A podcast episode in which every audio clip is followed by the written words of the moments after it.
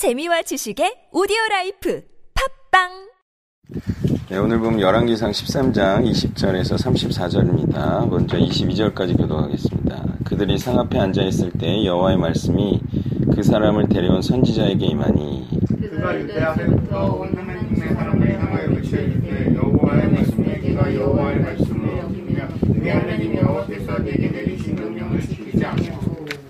돌아와서 여호와가 너더러 떡도 먹지 말고 물도 마시지 말라 하신 곳에서 떡을 먹고 물을 마셨으니 내 시체가 내 조상들의 묘실에 들어가지 못하리라 하셨느니라 하니라 아멘. 자 끝까지 순종해야 할 이유를 우리가 볼 수 있어요. 그것은 순종했던 자라 할지라도 불순종하게 되면 예, 심판의 말씀을 오히려 듣는 처지가 될 수 있기 때문이죠. 자, 어떤 경찰 공무원이 있다고 해보죠. 그가 각종 감언이설로 꼬임을 당해서 예, 접대를 받는 중에 접대하던 놈이 녹화와 녹취를 떴다며 갑자기 협박받는 예, 꼴이 될 수가 있는 거예요. 그때 경찰 공무원이 받는 충격은 상당하겠죠.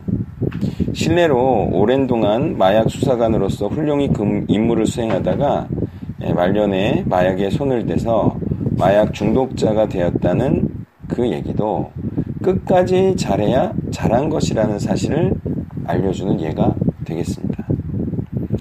타협하지 말아야 하고요. 또 속지도 말아야 할 이유는요. 조상들의 묘실, 즉 구원을 받지 못하게 되기 때문이죠. 자, 이렇게 하는 실컷 하나님의 일을 하고도 버림을 받고 저주를 받을 수 있음은 그리스도께서 재림하실 때의 상태로 구원을 받느냐, 받지 못, 받 지 못하느냐가 결정되기 때문입니다. 그러니 마지막 때의 상태로 구원 여부가 결정되기 때문에 중요한 것은 구원에 관해서 중요한 것은 마지막 때 어떠한 삶을 살고 있느냐 그게 중요해요. 그래서 어, 젖먹이는 젖먹이를 데리고 있는 자 임신한 자가 에, 그 마지막 때는 안 좋은 상태라고 또 예수님 말씀하셨죠. 그러니 마지막 때에 하필 순종하기 어려운 상황이 되지 않도록 노력해야 합니다. 끝까지 순종하는 자가 될 수 있도록 그렇다면 지금 여러분들은 어떤 노력을 하고 있습니까? 열매를 내든 그래야 계속 사역을 할수 있겠죠. 또는 헌금을 만들어내든 그래야 계속 사역을 할 수 있겠죠. 또는 끝까지 할 수 있는 사역지를 찾든 예, 그렇게 노력을 하고 있어야 된다는 겁니다. 23절부터 32절까지 교독합니다. 그리고 자기가 데리고 온 선지자가 떡을 먹고 물을 마신 후에 근류하여 낙의 안장을 지우니라. 이에 그 사람이 가더니 사자가 길에서 그를 만남으로 죽임에 그의 시체가 길에 버림받으니 자기는 그 곁에 서 있고 사자도 그 시체 곁에 서었다 지나간 사람들이 길에 버린 시체와 그 시체 곁에 선 사자를 보고 그 늙은 선지자가 사는 성읍에 가서 말한지라.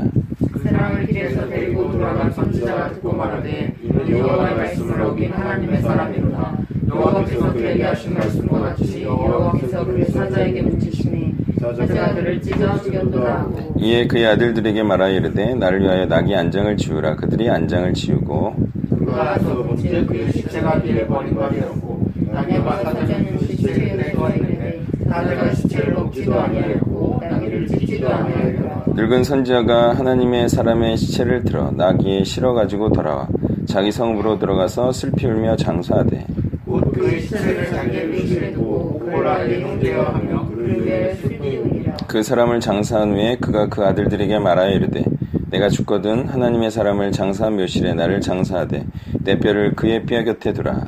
그가 여호와의 말씀으로 베델에 있는 지단을 향하고 또 사마리아와 한글에 있는 모든 산당을 향하여 외쳐 말한 것이 것이니라 아멘. 자 24절과 28절은 이것이 비자연적인 현상임을 말하고 있어요. 다시 말해 하나님께서 행하신 이적적인 현상임을 말해주고 있죠. 그리고 늙은 선지자 입장에서는 이 사건 즉 20절에서 22절에 자기가 말한 대로 하나님의 말씀이 선포된 대로 그대로 일이 일어나고 있음을 체험할 수 있어요. 보게 된다는 거예요. 그러면 어떤 사실도 확신할 수 있느냐? 바로 32절과 같이 그 하나님의 사람이 선포한 말씀도 반드시 일어나겠구나 라는 사실을 또한 확신하는 사건이 됐을 거예요. 그래서 이 사건을 겪은 후 32절을 고백한 것이고요. 32절은 지금 우리에게 하나님의 말씀은 또한 반드시 성취될 것임을 확신케 해준다라고 할 수 있겠습니다. 자, 이 말이 당연하다고 생각이 들죠? 하나님의 말씀은 성취된다. 그런데 그렇게 생각하는 신앙 좋은 자들이 있죠. 그런데 그런 이런 믿음을 고수하기 어렵게 만드는 사실이 있어요. 그게 뭐냐면 이 사람들은 지금 여러보암의 시대를 살고 있다는 거예요. 그 시대 안에 산다는 것은 그 시대를 넘어서는 시야가 시야를 갖기 어렵다는 사실을 의미하기도 한다는 겁니다. 우리는 지금 이해가 안 되는 것이지만 일제 강점기에서 산다는 것은 어때요? 해방이라는 것이 반드시 일어난다라고 믿기 쉬워요, 어려워요? 예, 어려워요. 그래서 실제로 일제강점기 때 어떤 많은 자들은 독립이 어렵다고 보았고, 그래서 일제에 순응하고 일제에 협조하든 했을 거예요. 근데 독립이 됐을 때, 그래서 대처하지 못하는 삶을 살았던 거죠. 너무 갑작스러운 삶이었어요. 친일파가 나중에 멸시와 조롱을 받는다는 사실을 몰랐죠. 왜? 독립될지 몰랐던 거예요. 예, 물론 그 중에서 뭐 독립이 되거나 안 되거나 전혀 생각 없이 산 자들도 있었겠죠. 이래저래 그 시대 가운데 산다는 것은 그 시대를 넘어서는 시야를 갖게 어렵게 한다. 이러한 사실이 이러한 신앙, 하나님 말씀은 반드시 성취된다. 라는 신앙을 갖기 어렵게 만든다는 겁니다. 늙은 선지자는 전장에서 오발탄으로 전우를 죽인 죄책감에 시달리겠지만요. 과실로 죽인 이상 이제부터 해야 할 일은 죽은 전우가 하던 일을 죽을 힘을 다해 하는 것. 그것이 바로 사죄의 일이 될 것입니다. 33, 4절을 교독합니다. 여러보암이 이일 후에 그의 악한 일에서 떠나 돌이키지 아니하고 다시 일반 백성을 산당의 제사장으로 삼되 누구든지 자원하면 그 사람을 산당의 제사장으로 삼았으므로 이 일이 여러보암 집에 제가 되어 그 집이 땅 위에서 끊어져 멸망하게 되리라. 아멘. 악한 길에서 떠나지 않은 여러보암의 시대에 일반 백성이 산당의 제사장이 되는 것을 언급한 것은 의미심장하다고 하겠습니다. 아무나 제사장이 되고요. 제사장의 일을 한다는 것이 의미하는 바가 무엇일까요? 그것은 자격 없는 자가 하나님의 일을 하고 말씀도 모른 채 자기 추측과 또 마음대로 중보 사역을 한다면 죄가 사, 사함을 받지 않은 자가 죄 사함을 받았다고 생각하여 신앙생활을 하는 억울한 일을 발생하게 할 것입니다.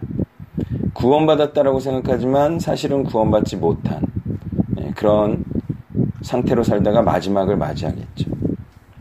구약 때에는 이렇게 다분히 혈통적이고 가문적이었지만요. 신약 때의 자격은 성령의 기름 부음이기 때문에 성령을 받지 않은 자가 중보 사역을 하게 되면 죄인이 구원받을 것이라는 말씀이 선포되고 말 것입니다. 성령을 받았다는 것은요, 하나님의 뜻을 알게 되었다는 것이고요, 또 하나님의 마음을 함께 느끼게 되었다는 것이고요, 또 하나님의 뜻을 행하는 자가 되었다는 것을 모두 의미하는 것이기 때문에 하나님의 말씀을 잘 모르고는 제사장의 일을 할 수가 없는 것입니다. 믿자마자 초창기에 하는 일도 너무 말씀을 모르는 행동을 하는 것이 아니라 자신의 과거와 같은 삶을 사는 자들 향하여 애통하고 안타까운 심정으로 심판과 경고의 말을 전하는 그런 성경적인 언행을 하게 되는 것입니다.